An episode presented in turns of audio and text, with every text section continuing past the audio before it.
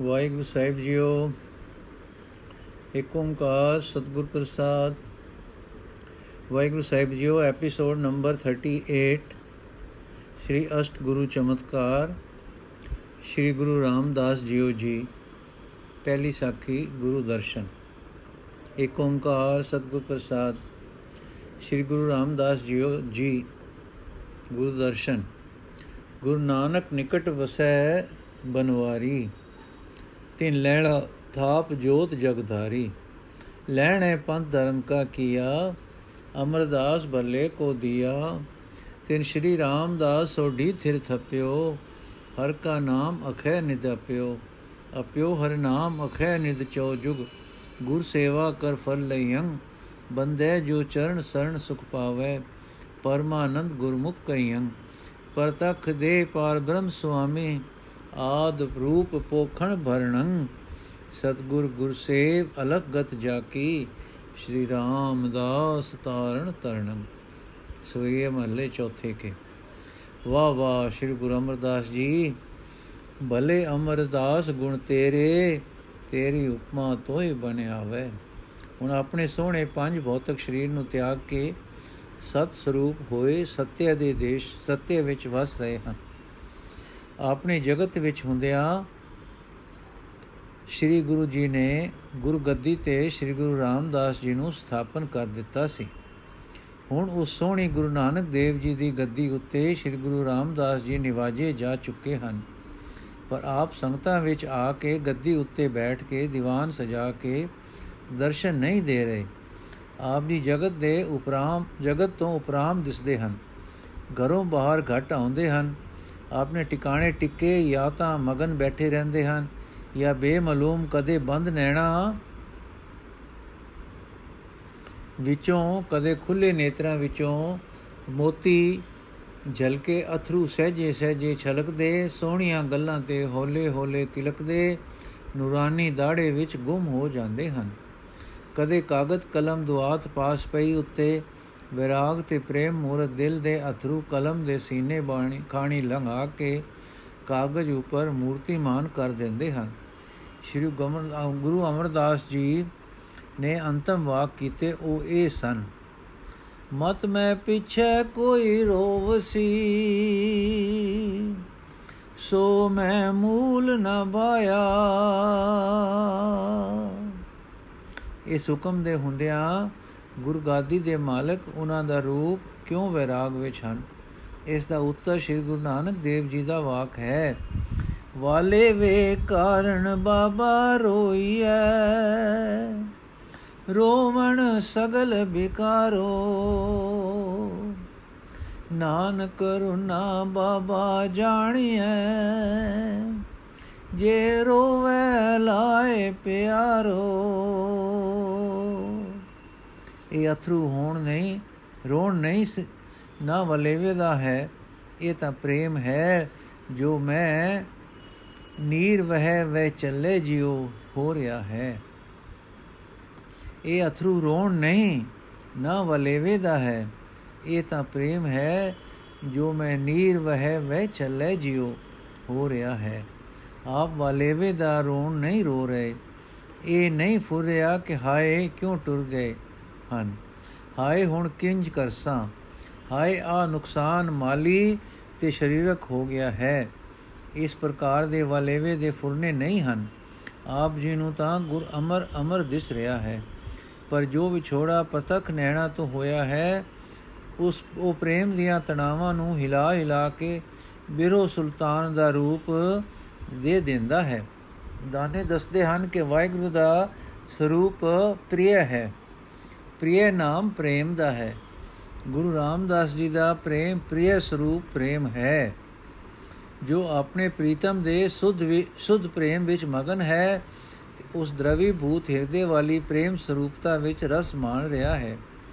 ਆਪਣੇ ਅਵਿਛੜ, ਵਿਛੜੇ ਪਿਆਰੇ ਗੁਰੂ ਦੀ ਯਾਦ ਲਗਨ ਤੇ ਚਰਨ ਸ਼ਰਨ ਵਿੱਚ ਵਿਆਪਤਾ ਦਾ ਵਿਆਪਤਾ ਦਾ ਇਹਨਾਂ ਦਿਨਾਂ ਵਿੱਚ ਜੋ ਕੁਝ ਲਿਖਿਆ ਜਾ ਕੇ ਬਾਣੀ ਦਾ ਰੂਪ ਲੈਂਦਾ ਸੀ, ਉਹ ਆਪਣੇ ਉੱਚੇ ਪਿਆਰ ਦੀ ਛੂ ਜਗਤ ਨੂੰ ਦਾਨ ਕਰਦਾ ਸੀ ਤੇ ਉਹ ਹੁਣ ਤਾਂ ਹੀ ਕਰ ਰਿਹਾ ਹੈ ਬਾਣੀ ਦੇ ਸਰੂਪ ਵਿੱਚ ਯਥਾ। ਏਕ ਓੰਕਾਰ ਸਤਗੁਰ ਪ੍ਰਸਾਦ, ਆਸਾ ਮਹੱਲਾ ਚੌਥਾ, ਛੰਤ ਘਰ ਚੌਥਾ, ਹਰ ਅੰਮ੍ਰਿਤ ਬਿਨੇ ਲੋਇਣਾ।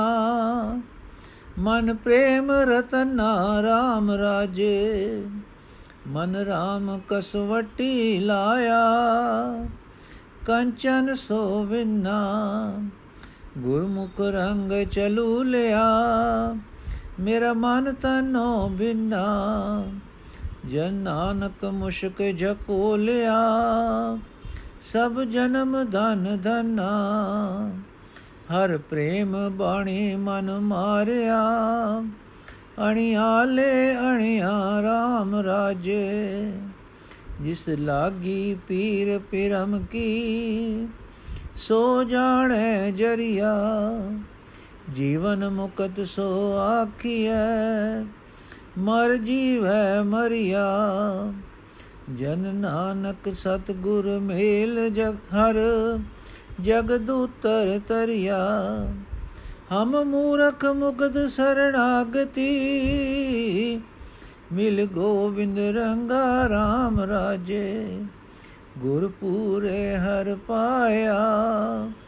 ਹਰ ਭਗਤ ਇਕ ਮੰਗਾ, ਮੇਰਾ ਮਨ ਤਨ ਸ਼ਬਦ ਵਿਗਾਸਿਆ। ਜਪ ਅਨਤ ਤਰੰਗਾ।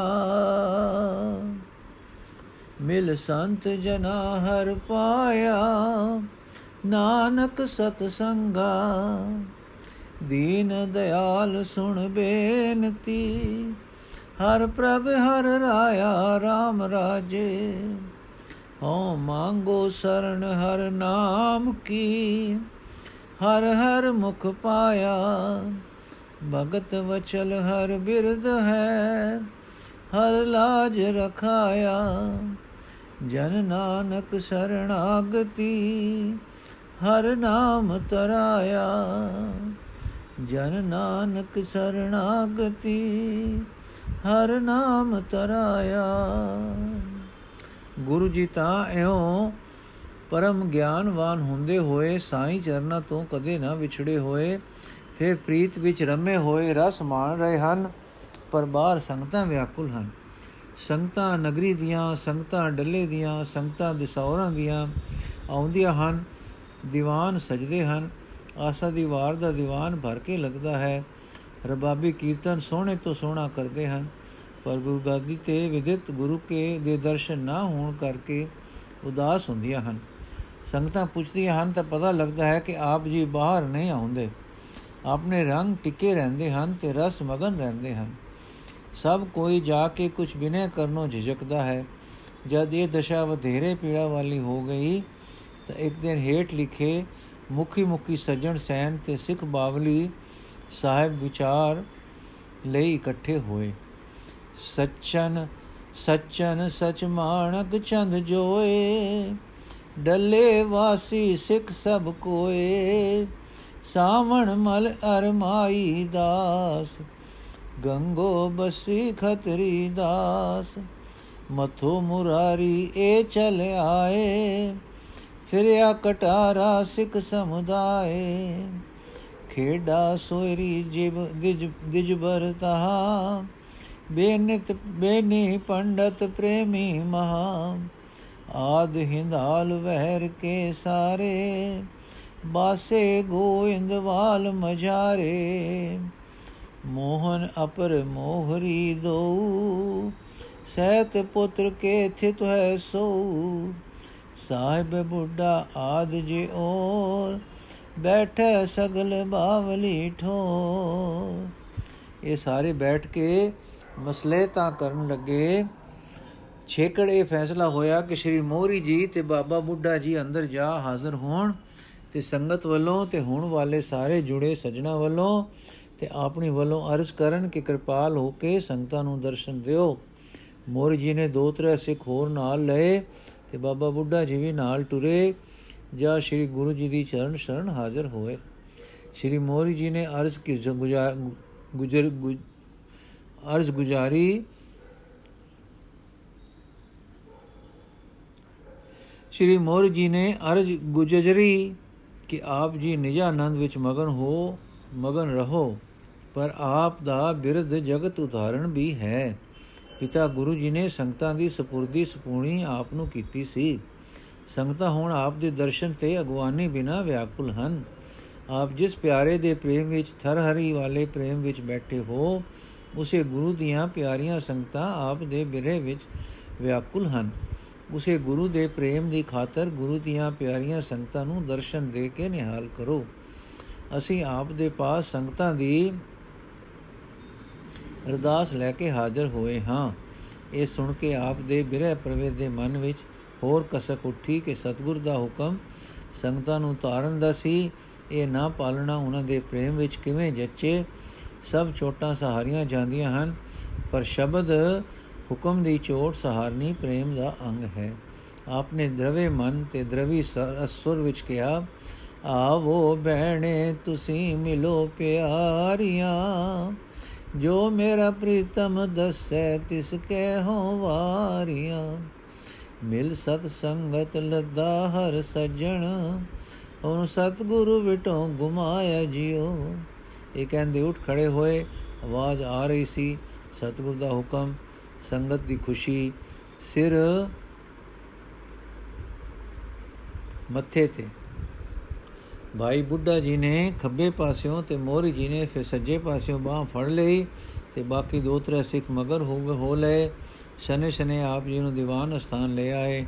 ਵਿਚੇ ਚਾਤਰ ਸਿੱਖਾਂ ਨੇ, ਸਿੱਖਾਂ ਦੀਆਂ ਡਾਰਾਂ ਦੀਆਂ ਡਾਰਾਂ, ਜਿੱਥੇ ਚਾਤਰਿਕ ਸਿੱਖਾਂ ਦੀਆਂ ਡਾਰਾਂ ਦੀਆਂ ਡਾਰਾਂ ਤੇ ਪਪੀਏ ਵਤ ਧਰਮ ਦੀਆਂ ਸੰਗਤਾਂ ਦੀਆਂ ਕਤਾਰਾਂ ਰਾਹ ਤੱਕ ਰਹੀਆਂ ਸਨ ਮੋਰੀ ਜੀ ਨੇ ਬੁੱਢਾ ਜੀ ਨੂੰ ਆਪ ਨੂੰ ਲਿਆ ਕੇ ਗੁਰਗਾਦੀ ਪਰ ਬਿਰਾਜਮਾਨ ਹੋਣ ਲਈ ਕਿਹਾ ਗੁਰਗਾਦੀ ਵੇਖੀ ਨੈਣ ਉਛਲ ਪਏ। ਇਹ ਉਹ ਗਾਦੀ ਹੈ ਜਿਸ ਤੇ ਮੇਰੇ ਪ੍ਰੀਤਮ ਬੈਠਦੇ ਸਨ। ਮੈਂ ਇੰਜ ਬਰਾਬਰੀ ਕਰਾਂ। ਇਹ ਗੱਦੀ, ਹੈ ਗੱਦੀ, ਤੂੰ ਆਪਣੇ ਸੋਹਣੇ ਤੋਂ ਸਖਣੀ ਕਦੇ ਨਾ ਹੁੰਦੀ। ਆਪ ਦੇ ਨੈਣ ਭਰਦੇ ਡੁੱਲਦੇ ਦੇਖ ਕੇ ਭਾਈ ਮੁੱਢਾ ਤੇ ਮੋਰੀ ਜੀ ਨੇ ਬਾਹਾਂ ਤੋਂ ਫੜ ਕੇ ਗੱਦੀ ਤੇ ਬਹਾਲ ਦਿੱਤਾ ਤੇ ਸੰਗਤਾਂ ਨਨੋਤਾਂ ਵਿੱਚ ਪੈ ਗਈਆਂ। ਸੋਹਣੇ ਪ੍ਰੇਮ, ਅਗੰਮੀ ਪ੍ਰੇਮ ਦੀ ਮੂਰਤੀ ਸ੍ਰੀ ਗੁਰੂ ਜੀ ਬੈਠ ਤਾਂ ਗਏ। ਪਰ ਸਾਰੀ ਸੰਗਤ ਦਾ ਸਮਾਜ ਵੇਖ ਕੇ ਅੰਤਰਾਤਮੇ ਫੇਰ ਵਿਰਾਗ ਵਿੱਚ ਹੋ ਗਏ। ਪਿਆਰੇ ਗੁਰੂ ਜੀ ਦਾ ਸੰਗਤਾਂ ਵਿੱਚ ਬੈਠਾ, ਬੈਠੇ ਹੋਣਾ ਤੇ ਆਪ ਸੇਵਾ ਵਿੱਚ ਹਾਜ਼ਰ ਰਹਿ ਕੇ ਦਰਸ਼ਨ ਮਾਤਰ ਨਾਲ ਗਦਗਦ ਹੁੰਦੇ ਰਹਿਣਾ ਯਾਦ ਆ ਗਿਆ। ਵਾਹਿਗੁਰੂ ਤੇ ਗੁਰੂ ਬਿਰਹਾ ਹੱਥ ਬਨ ਆਖ ਲੋਤਾ। ਇਸ ਤਰ੍ਹਾਂ ਦੇ ਵਿਜੇ ਸੁਭਾਅ ਵਿੱਚ ਨੈਣ ਬੰਦ ਹੋ ਗਏ, ਪਰ ਦੇਵੀ ਗਲਾ ਖੁੱਲ ਪਿਆ ਮధుਰ ਧੁਨ ਉੱਠੀ ਮਾਜ ਦੀ ਤੇ ਉਚਾਰ ਹੋਇਆ ਅਤ ਸੁਰਲੀ ਸੁਰ ਵਿੱਚ। ਮਾਜ ਮਹੱਲਾ ਚੌਥਾ।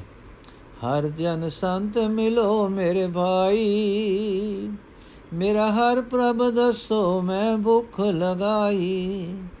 ਮੇਰੀ ਸਰਦਾ ਪੂਰ ਜਗ ਜੀਵਨ ਦਾਤੇ, ਮਿਲ ਹਰ ਦਰਸ਼ਨ ਮਨ ਬੀਜੈ ਜਿਉ। ਮਿਲ ਸਤ ਸੰਗ ਬੋਲੀ ਹਰ ਬਾਣੀ, ਹਰ ਹਰ ਕਥਾ ਮੇਰੇ ਮਨ ਬਾਣੀ। ਹਰ ਹਰ ਅੰਮ੍ਰਿਤ ਮਨ ਹਰ ਮਨ ਭਾਵੈ। ਮਿਲ ਸਤ ਗੁਰ ਅੰਮ੍ਰਿਤ ਪੀਜੈ ਜਿਉ, ਵਡ ਭਾਗੀ ਹਰ ਸੰਗਤ ਪਾਵੈ। ਭਾਗਹੀਨ ਬ੍ਰਹਮ ਚੋਟਾ ਖਾਵੈ, ਬਿਨ ਭਾਗਾ ਸਤ ਸੰਗ ਨ ਲਬੈ ਮਿਲ ਸੰਗਤ ਮੈਲ ਭਰੀ ਜੈ ਜਿਉ ਮੈਂ ਆਏ ਮਿਲੋ ਜਗ ਜੀਵਨ ਪਿਆਰੇ, ਹਰ ਹਰ ਨਾਮ ਦਇਆ ਮਨ ਧਾਰੇ।